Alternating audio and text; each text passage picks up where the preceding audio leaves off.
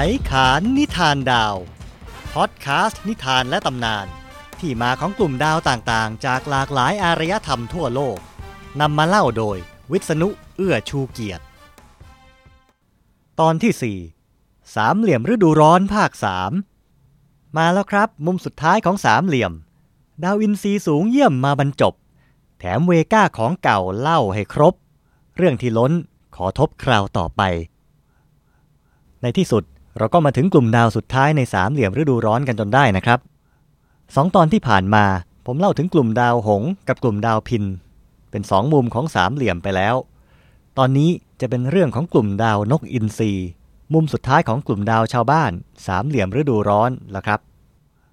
กลุ่มดาวนกอินทรีนี่ก็เป็นกลุ่มดาวโบราณเหมือนกับกลุ่มดาวหงส์และกลุ่มดาวพินหมายความว่ามีชื่ออยู่ในแผนที่ดาวอายุหลายพันปีกลุ่มดาวแบบนี้ก็ตามเคยคือจะต้องมีตำนานกรีกโบราณอยู่แล้วครับตำนานกรีกเกี่ยวกับดาวนกอินทรีนี่เป็นเรื่องที่เกี่ยวกับเฮราคลีส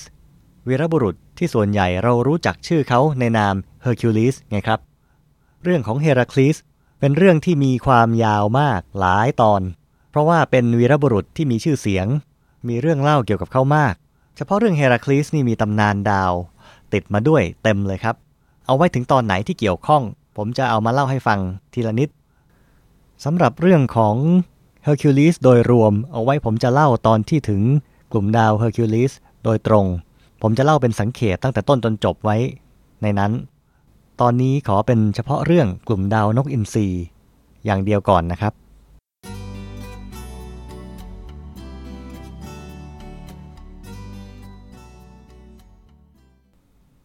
ับเฮราคลีสตอนช่วยโพรมิเธียสเป็นเทพเจ้ารุ่นแรกๆในจักรวาลที่เรียกว่าไทแทนพวกไทแทนนี้มีร่างกายใหญ่โตเท่าภูเขามีกำลังมากแต่มีฤทธิ์ไม่ถึงเทพเจ้ารุ่นต่อมาเมื่อสู้รบกันขึ้นพวกไทแทนจึงแพ้อย่างราบคาบภายใต้สายฟ้าหรือว่าชิราวุธของเทพบดีซูสแต่โพรมิเธียสฉลาดกว่าพี่น้องของเขาและเลือกอยู่ข้างเทพบดีซูสจึงไม่ถูกส่งไปอยู่ในนรกทาร์ทารัสแบบเดียวกับไทแทนส่วนใหญ่ว่ากันว่าโพรมิเธียสคือผู้สร้างมนุษย์ในโลกมนุษย์ที่เกิดขึ้นครั้งแรกยังเป็นคนป่าเถื่อนไม่รู้จักไฟโพรมิเธียสเป็นคนขโมยไฟจากรถของพระอาทิตย์ลงมาให้มนุษย์จึงรู้จักใช้ไฟตั้งแต่นั้นมาแต่ก็ทำให้เทพบดีซูสกริ้วมากเพราะไม่ชอบมนุษย์อยู่แล้วด้วยรังเกียจความก้าวหน้าขึ้นมาใกล้เทพเจ้าของมนุษย์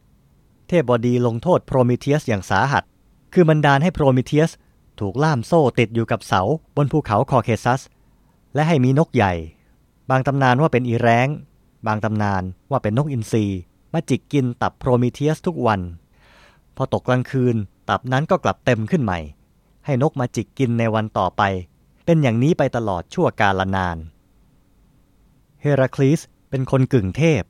คือเป็นลูกของเทพบดีซูสกับนางมนุษย์และเป็นวีรบุรุษผู้มีกำลังมากแต่ล่วงเกินเทวีเฮราจึงถูกสาปให้เป็นบ้าฆ่าลูกเมียต้องล้างบาปด้วยการทำงานหนัก12อย่างภายใน12ปีให้ยูริสเทียสราชาผู้เป็นญาติระหว่างงานครั้งที่4ที่เฮราคลีสต้องไปจับหมูป่าแห่งอิริแมนทัสเฮราคลีสยิงธนูพิษพลาดไปถูกไครอนเซนทอร์หรือคนครึ่งม้าที่เป็นเพื่อนเก่าแม้ไครอนจะไม่ตายเพราะเป็นอมตะแต่แผลจากธนูพิษก็ไม่หายถึงอยากตายให้พ้นความทรมานก็ตายไม่ได้ทำให้เฮราคลีสเสียใจมากตอนนั้นยังไม่รู้จะทำอย่างไรดีในงานครั้งที่11หลังจากเฮราคลีสไปขโมยแอปเปิลทองคำของเทวีเฮราที่พวกเทพธิดาเฮสเพริดิสเฝ้าอยู่ได้สำเร็จแล้วเขาก็ท่องเที่ยวเข้าสู่เอเชียไปจนถึงภูเขาคอเคซัสและไปพบกับโพรมิเธียสที่ถูกลงทันอยู่หน้าที่นั้นเฮราคลีสอ้อนวอนเทพบดีซูสผู้เป็นพ่อให้ยกโทษให้โพรมิเธียสขณะนั้นเทพบดีหายกริ้วแล้วเพราะโพรมิเธียสเคยทำนายทายทักไม่ให้เทพบดีแต่งงานกับนางทีทิสมิฉะนั้นลูกที่ออกมาจะยิ่งใหญ่กว่าเทพบดีถือเป็นความชอบสมควรแก่การอภัยโทษเทพบดีซูสจึงอนุญาตให้ปล่อยโพรมิเธียสได้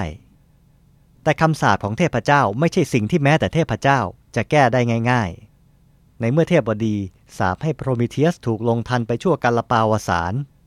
ถึงจะปล่อยไปแล้วก็ยังต้องให้ดูเหมือนถูกจองจำดังนั้นโพรมิเธียสจะต้องสวมแหวนที่ทำจากโซ่ที่เคยจองจำเขาไว้ และบนแหวนนั้นจะต้องฝังพลอยจากภูเขาคอเคซัสหมายถึงยังติดอยู่กับภูเขานั้นนี่คือแหวนประดับรัตนชาติคือเพชรพลอยวงแรกของโลกยังมีเงื่อนไขอีกข้อหนึ่งก่อนที่ทันของโพรมีเธียสจะสิ้นสุด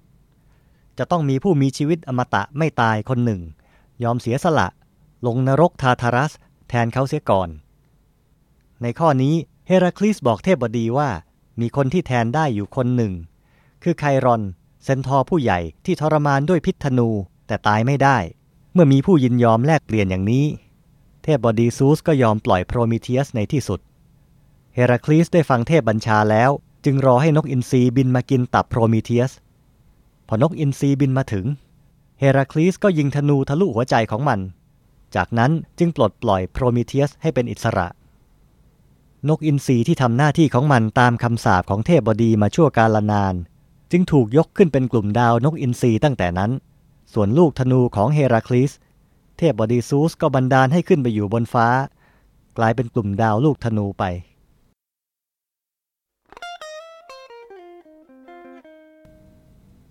กลุ่มดาวลูกธนูเป็นกลุ่มดาวเล็กๆแทรกตัวอยู่ระหว่างกลุ่มดาวนกอินทรีกับกลุ่มดาวหงส์ก็เฮราคลีสยิงทะลุหัวใจนกอินทรีจะให้ลูกธนูไปตกไกลได้ยังไงล่ะครับเรื่องโพรมีเธียสนี่เกิดขึ้นที่ชายแดนยุโรปต่อกับเอเชียครับภูเขาคอเคซัสเป็นภูเขาที่แบ่งแยกรัสเซียกับตุรกีฝั่งเอเชียด้านเหนือของภูเขาคือประเทศรัสเซียซึ่งถือว่าเป็นยุโรปด้านใต้คือตุรกีในเอเชียครับแต่ภูเขานี้เดี๋ยวนี้ก็เป็นประเทศคือจอร์เจียอาร์เมเนียกับอาเซอร์ไบจานส่วนว่าโพรมีเธียสเคยห้อยอยู่ตรงไหนก็ต้องค้นกันต่อไปละครับเฮราคลีสมีเรื่องเกี่ยวกับออฟีสในตอนที่แล้วอยู่ด้วยนะครับคือช่วงงานที่4ที่ไปไล่จับหมูคราวนั้นนอกจากจะยิงธนูพลาดไปโดนเพื่อนแล้วเมื่อเฮราคลีสจับหมูได้แบกกลับเข้าไปหาราชายูริสเทียสยังไม่ทันได้เข้าเฝ้าพอได้ยินประกาศรับสมัครลูกเรืออาร์โก้ไปเอาขนแกะทองคำกับเจสันเฮราคลีสก็ทิ้งหมูไว้กลางตลาดเลยครับแล้วแล่นไปสมัครเป็นลูกเรือทันทีเรืออาร์โก้นี่คือลำเดียวกับที่ออฟีสลงไปร้องเพลงเชียร์ฝีพายที่ผมเล่าให้ฟังเมื่อตอนที่แล้วไงครับแปลว่าทั้งเฮราคลีสและออฟีสลงเรือลำเดียวกันแต่เฮราคลีสอยู่กับเรือได้ไม่นานก็มีเหตุให้ต้องสละเรือไปทำงานชิ้นที่5ต่อไปถ้าเฮราคลีสเบี้ยวไปเลยโพรมีเธียสก็ไม่ถูกปลดปล่อยสิครับส่วนเรื่องโพรมีเธียสต้องสวมแหวนแทนโซ่นั้นทำให้ผมนึกถึงเรื่องที่สมัยก่อนมีพระยาท่านหนึ่งต้องรับโทษจองจำแต่ท่านเป็นที่นับถือของพระเจ้าแผ่นดินจึงไม่มีใครจับกุมท่านเข้าคุกแล้ววิธีบอกว่าพระยาท่านนี้ต้องโทษก็คือต้องให้มีคนใช้ถือพานทองใส่โซ่ทองเส้นเล็กๆเดินตามท่านไปทุกหนทุกแห่งอันนี้ผู้ใหญ่เล่าให้ผมฟังท่านพระยาคนนี้มีตัวจริงคิดว่าเรื่องพานใส่โซ่ก็น่าจะเป็นไปได้ครับทีนี้เรื่องของเฮราคลีสซึ่งเป็นตำนานกรีกเรื่องหนึ่งเกี่ยวกับดาวนกอินทรีก็ไม่ใช่เรื่องเดียวยังมีอีกเรื่องหนึ่งครับที่มีนกอินทรีมาเกี่ยวข้องและบางคนก็ว่านกอินทรีในเรื่องนี้ต่างหากที่กลายมาเป็นนกอินทรีในกลุ่มดาวจะว่าไปเรื่องนี้เป็นเรื่องของกลุ่มดาวอีกกลุ่มหนึ่งคือกลุ่มดาวคนแบกหม้อน้ำฉะนั้นในที่นี้ผมขอเล่าแบบย่อจริงๆครับ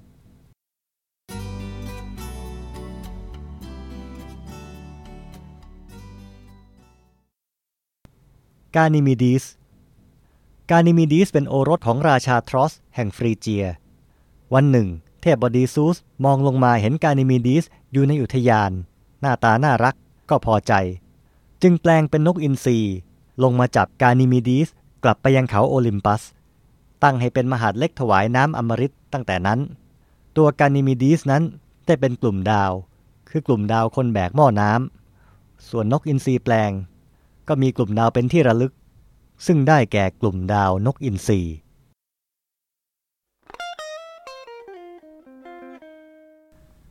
คราวที่แล้วผมบอกว่า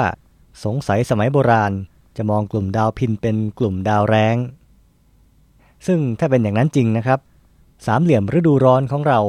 ก็เห็นจะกลายเป็นเรื่องของสัตว์ปีกไปหมดเคยอ่านผู้รู้ก็บอกว่านี่ไม่ใช่เรื่องบังเอิญในว่าสมัยก่อนเขาตั้งชื่อกลุ่มดาวโดยแบ่งท้องฟ้าเป็นหลายระดับครับจากขั้วฟ้าเหนือเป็นต้นมาแล้วก็เป็นวงลงมาทีละชั้นละชั้นระดับสูงใกล้ขั้วฟ้าต่ำกว่าก็คือห่างขั้วฟ้าลงมา อย่างนี้ไปเรื่อยๆที่สูงหน่อยเขาจะตั้งชื่อเป็นสัตว์บนฟ้าอย่างหงส์อย่างนกอินทรีหรือไม่ก็เป็นดาวเจ้าๆเช่นแคสซิโอเปียซึ่งเป็นพระราชินีหรือนางแอนโดรเมดาเป็นเจ้าหญิงอย่างนี้เป็นต้นครับถ้าล่างกว่านั้นระดับต่ำลงมาจะเป็นพวกสัตว์บกเช่นสิงโตหมา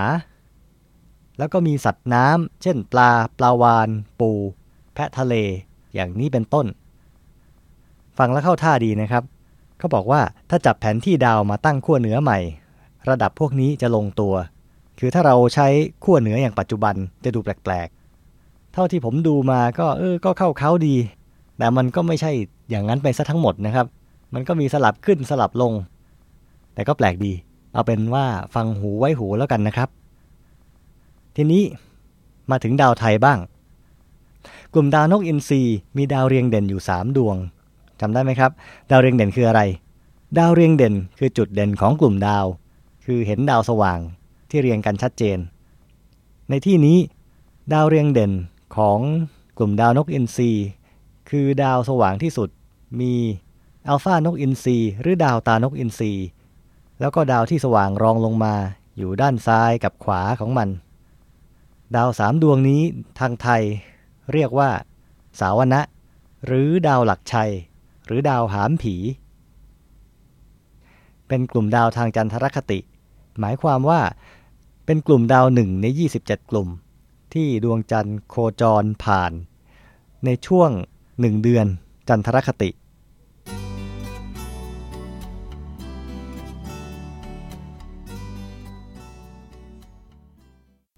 ตำนานดาวสาวนะมีกระต่ายตัวหนึ่งอาศัยอยู่ใต้ต้นตาลข้างต้นมะตูมวันหนึ่งมันคิดว่าถ้าแผ่นดินทรุดสัตว์ทั้งหลายคงตายหมดขณะคิดอยู่นั้นเองลูกมะตูมก็หล่นลงมาถูกใบตาลเสียงดังตูมกระต่ายตกใจคิดว่าแผ่นดินทรุดเพ่นหนีทันทีแผ่นดินทรุดแล้วจ้านี่เร็วเจ้าค่ะเอ้ยแผ่นดินทรุดแล้วจ้าจะตายกันหมดแล้วจ้าอะไรกันเจ้ากระต่ายเอ็งวิ่งหนีอะไรมาก็เป็นดินสุดไงพี่หัวนี่แล้วพี่มาพี่หมีพี่น้องๆไปกันเถอะมันสุดไล่มาแล้วพวกสัตว์ทั้งหลายจึงพากันวิ่งตะเลิดตามกระต่ายไปจนมาเจอราชสีห์หยุดพวกแกจะวิ่งไปไหนกันแผ่นดินสุดไงพี่ราชสีห์หนีกันเถอะเร็วอะไรกันแผ่นดินสุดที่ไหนไม่เห็นมีไอ้กระต่ายแกวิ่งนำคนอื่นมาเป็นหัวโจกละสิก็ฉันเห็นจริงๆนะพี่งั้นก็พาข้าไปดูหน่อยสิถูกราชสีห์สั่งอย่างนั้นกระต่ายจึงต้องพาไปดูที่แผ่นดินทรุดของมันไหนว่าแผ่นดินทรุดข้าเห็นแต่ลูกมะตูมตกอยู่ลูกเดียวไอ้กระต่ายตื่นตูมจะพาสัตว์แถวนี้วิ่งไปตกน้ำตายหมดอย่างนี้ต้องลงโทษตบสักทีฝ่ายกระต่ายคิดว่าถ้าโดนตบต้องตายแน่จึงหาทางเอาตัวรอดพี่ราชสีห์อย่าเพิ่งลงโทษฉันเลยไปจัดการคู่ปรับของพี่เองก่อนเถอะมันมาบอกฉันว่ามันเก่งกว่าฉลาดกว่าพี่เยอะมันจะมาฆ่าพี่แล้วนะเฮ้ยมันเป็นใครอยู่ที่ไหนกล้ามาดูถูกข้าอย่างนี้ทางนี้เลยพี่กระต่ายพาราชสีห์ไปที่เหวราชสีห์เห็นเงาตัวเองในเหวก็ชะงักอ้าวเห็นศัตรูแล้วนิ่งอยู่ทำไมล่ะพี่ราชสีห์ไม่แน่จริงนี่นะราชสีห์โกรธขึ้นมาอีกกระโดดใส่เงาของตัวในเหวตกลงไปหน้าอกฟาดกับก้อนหินตายเทพเจ้าปรารถนาจะให้เป็นคติโลกจึงอุปถัมภ์กำเนิดให้เป็นดาวสาวนะรูปเหมือนหลักชัยเพื่อให้ประจักษ์แก่ตาโลกว่าบุคคลมีความโกรธโดยถือทิฏฐิมานะยกตนว่าสูงสักดุจเสาหลักชัยย่อมถึงความพินาศฉิบหายดุจราชสีห์บทนี้เป็นมูลพยากรณ์ว่าหญิงชายผู้ใดเกิดมาเมื่อพระจันทร์เสวยสาวนะฤกษ์มักเป็นคนหยิ่งจองหองทำการบ่มิได้พิจารณาจะเสียตนด้วยคนล่อลวงแล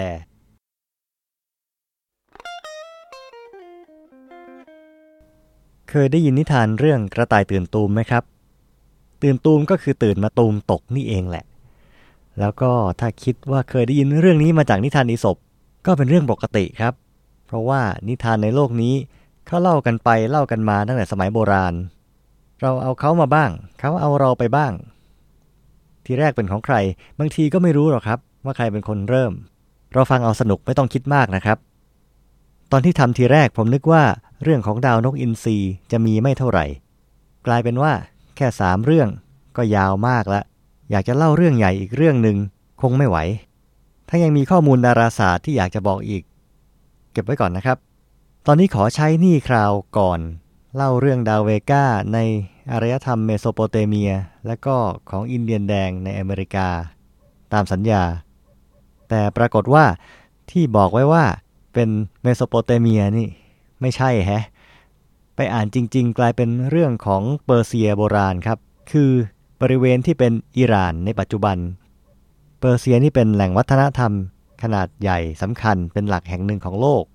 ศาสนาสำคัญของเปอร์เซียโบราณเรียกว่าศาสนาโซโรอัสเตอร์ตามชื่อศาสดาผู้ประกาศศาสนา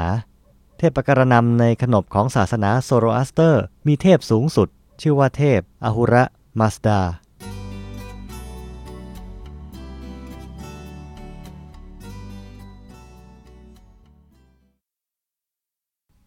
อหุระมัสดาและสงครามระหว่างแสงสว่างกับความมืดอหุระมัสดาคือเทพแห่งแสงสว่างไม่มีที่สุดเมื่อมีแสงสว่างก็มีความมืดศัตรูของเทพอหุระมัสดาคือมารร้ายอังครามานยูผู้ผุดขึ้นมาจากห้วงลึกแห่งความมืดอันเป็นนิรันดร์อังครามานยูรังเกียจสรรพสิ่งสวยงามต่างๆที่เทพอหุระมัสดาสร้างสรรค์ไว้จึงตั้งหน้าทำลายทุกสิ่งกลายเป็นสงครามที่ยาวนานถึง 12,000 ปีระหว่างแสงสว่างกับความมืดในที่สุดอังครามานยูก็ถูกเทพอหุระมัสดาปราบลงด้วยบทสวดอันศักดิ์สิทธิ์มารร้ายถูกไล่หนีหัวซุกหัวซุนกลับลงไปอยู่ในห้วงแห่งความมืดอีกครั้งหนึ่งณที่นั้นมันเฝ้ารอเวลาที่พลังของมันจะฟื้นคืนและกลับขึ้นมาชิงชัยกับจอมเทพอีกครั้งหนึ่งระหว่างการรอคอยฝ่ายเทพเจ้าก็เตรียมพร้อมสำหรับการศึกครั้งใหม่เทพอหุระมัสดาสร้างจักรวาลขึ้นสำหรับเป็นสนามรบเนรมิตวิญญาณแห่งนภา 6,480,000 ตนขึ้นไว้บนฟากฟ้ามีขุนพลและกองทัพประจำอยู่ทั้ง4ทิศขุนพลทางทิศตะวันตกคือดาวซัดเวสหรือดาวแอนตาเรสในกลุ่มดาวแมงป่องทางทิศใต้คือดาววานันหรือดาวเวก้าแห่งกลุ่มดาวพินทางทิศเหนือคือดาวฮัฟโตเร็งหรือกลุ่มดาวหมีใหญ่ส่วนขุนพลทางทิศตะวันออกคือดาวติชตริยะหรือดาวซิริอัสแห่งกลุ่มดาวหมาใหญ่และณจุดกึ่งกลางคือเจ้าแห่งขุนพลผู้ดูแลดวงดาวทั้งปวงจากขั้วฟ้าเหนือ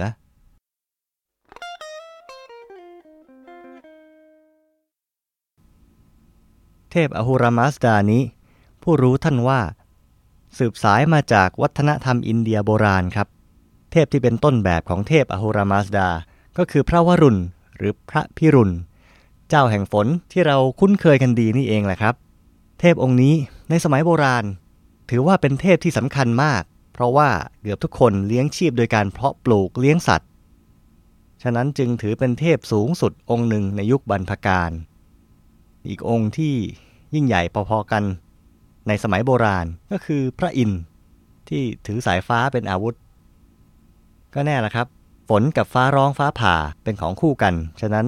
ความยิ่งใหญ่ก็เลยเป็นพระพิรุณและพระอินทร์พระอินทร์นี่ถือสายฟ้าฟังคุ้นๆใช่ไหมครับว่าใครถือสายฟ้าอีกคนหนึ่งเทพบดีซูสไงครับแล้วก็ว่ากันว่าเทพบดีซูสกับพระอินทร์เนี่ยก็คือองค์เดียวกันนี่แหละแล้วก็ถ้าคุณรู้สึกว่าชื่อเทพอหุระมัสดา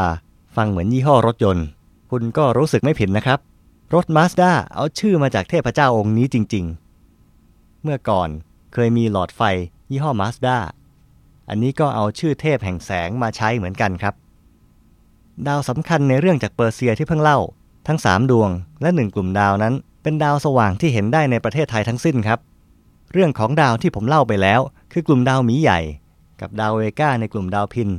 ส่วนที่ยังไม่ได้เล่าคือแอนตาเรสหรือดาวปาริชาติในกลุ่มดาวแมงป่องกับดาวซิริอัสในกลุ่มดาวหมาใหญ่แต่ดาวทั้งคู่นี่โดดเด่นมากอยู่แล้วล่ะครับดาวซิริอัส เป็นดาวฤกษ์ที่สว่างที่สุดในฟากฟ้าซึ่งเห็นได้ดีในหน้าหนาวตอนหัวค่ำส่วนดาวปาริชาติก็มีสีแดงจัดและสว่างอยู่บนฟ้าด้านใต้แถมอยู่ในกลุ่มดาวแมงป่องที่มีรูปร่างโดดเด่นมากด้วยครับหาไม่ยากหรอกครับทีนี้เราข้ามโลกไปอเมริกากันบ้างนะครับชาวอินเดียนแดงในอเมริกาเขารู้จักดูดาวแพร่หลายมาแต่สมัยโบราณแล้วแต่ละเผ่าก็จะมีนิยายดาวของตนเองเรื่องเกี่ยวกับดาวเวก้าที่ผมอ่านเจอมาจากอินเดียนแดงเผ่าหนึ่งชื่อพอนีเป็นกลุ่มย่อยของเผ่านี้ชื่อกลุ่มสกีดี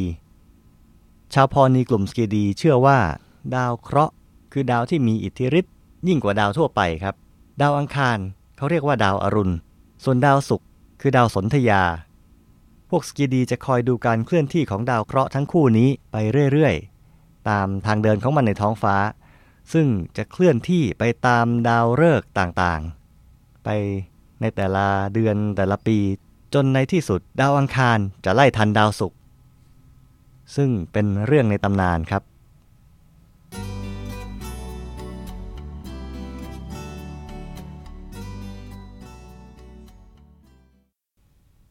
ดาวอรุณและดาวสนธยาดาวอรุณหลงรักดาวสนธยาจึงพยายามเข้าหาและเกี่ยวพาราสีฝ่ายดาวสนธยาไม่ชอบหน้าดาวอรุณเอาแต่เดินหนีดาวอรุณอยู่ตลอดเวลาถึงกระนั้นดาวอรุณก็ตามดาวสนธยาอย่างไม่ลดละดาวสนธยาตั้งเงื่อนไขต่างๆให้ดาวอรุณทำดาวอรุณก็ทำได้สำเร็จต่อมาดาวสนธยาสั่งให้ดาวอสูร4ตนไปขัดขวางดาวอรุณดาวอสูรทั้ง4นี้คือสัตว์ร้ายที่ประจำอยู่ในทิศทั้ง4มีหมีควายสิงโตภูเขาแมวป่าและหมาป่าแต่ในที่สุดดาวอรุณก็ต่อสู้สัตว์เหล่านั้นจนได้ชัยชนะสามารถเข้าถึงตัวดาวสนธยาและได้แต่งงานกับดาวสนธยาในที่สุดในฐานะผู้พิชิตดาวอรุณสั่งแก่ดาวอสูรทั้ง4ว่าเจ้าผู้เป็นดาวทั้ง4จงยืนอยู่ในทิศทั้ง4และเป็นผู้ค้ำยันสวงสวรรค์ดาวอรุณสั่งต่อไปอีกเจ้าหมีควายผู้เป็นดาวดำเจ้าจงไปยืนอยู่ทิศอีสานที่ซึ่งเป็นทางมาของราตรีฤดูกาลของเจ้าคือฤดูใบไม้ร่วงส่วนเจ้าสิงโตภูเขาผู้เป็นดาวเหลืองจงยืนอยู่ทิศพายัพที่ซึ่งตะวันสีทองตกดินฤดูกาลของเจ้าคือฤดูใบไม้ผลิเจ้าแมวป่าผู้เป็นดาวขาวจงไปยืนประจำทิศหฤดีมองไปทางเหนือที่มีหิมะฤดูกาลของเจ้าคือฤดูหนาวท้ายที่สุดดาวอรุณหันไปหาหมาป่าดาวแดงที่ของเจ้าคือทิศอาคเนย์ฤดูกาลของเจ้าคือฤดูร้อน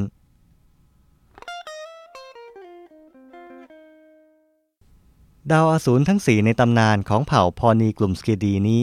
เทียบได้จริงนะครับกับดาวที่เรารู้จักในปัจจุบันดาวดำคือดาวเวก้าดาวขาวคือดาวเซเรียสดาวเหลืองน่าจะเป็นดาวคาเพลล่าในกลุ่มดาวสารถี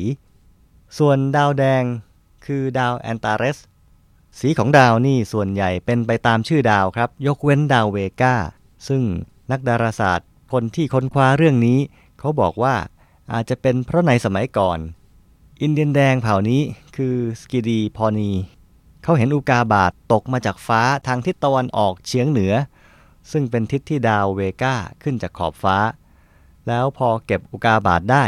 ก้อนอุกาบาตซึ่งตกลงมายังโลกถูกบรรยากาศเสียดสีลุกไหม้ก็เลยกลายเป็นสีดำพวกสกีดีพอนีเลยยกให้ดาวเวก้าเป็นดาวดำเพราะเข้าใจเอาเองว่าที่ตกลงมานั้นคือดาวเวก้าก็แปลกดีนะครับส่วนเรื่องสีดาวลองหาแผนที่ดาวมาแล้วดูว่าดาวดวงไหนมีสีอะไรตามที่ว่ามานี้ก็จะปรากฏเห็นจริงนะครับอีก3ดวงคือซิริอัสเป็นดาวสว่างสีขาวออกฟ้านิดๆคาเพลล่าเป็นดาวเหลืองจริงๆส่วนแอนตาเรสก็แดงจริงด้วยเหมือนกัน2เรื่องหลังนี่เป็นเรื่องที่สัญญากันไว้เมื่อคราวก่อนก็ได้เล่าให้ฟังแล้วนะครับจะสังเกตว่ามีชื่อดาวสว่างหลายดวงซึ่งเหมือนกันคือดาวเวก้าดาวแอนตาเรสและดาวซิริอัสดาวพวกนี้เป็นดาวอันดับต้นๆในเรื่องของความสว่างในท้องฟ้าอยู่แล้วครับถ้าคุณผู้ฟังได้มีโอกาสออกไปดูดาวลองมองหาดาวพวกนี้ดูนะครับ ครั้งนี้ตำนานเยอะมากครับเลยเบียดที่ข้อมูลดาราศาสตร์ไปบ้างถ้าคุณฟังแล้วชอบไม่ชอบยังไงก็เสนอแนะมาได้นะครับเขียนถึงผมที่visanu@khaikhan.in.th สะกด visanu@khaikhan.in.th สำหรับวันนี้ไขขานนิทานดาวและผมวิษณุเอื้อชูเกียรติผู้เล่านิทานดาวให้คุณฟังขอลาไปก่อนสวัสดีครับ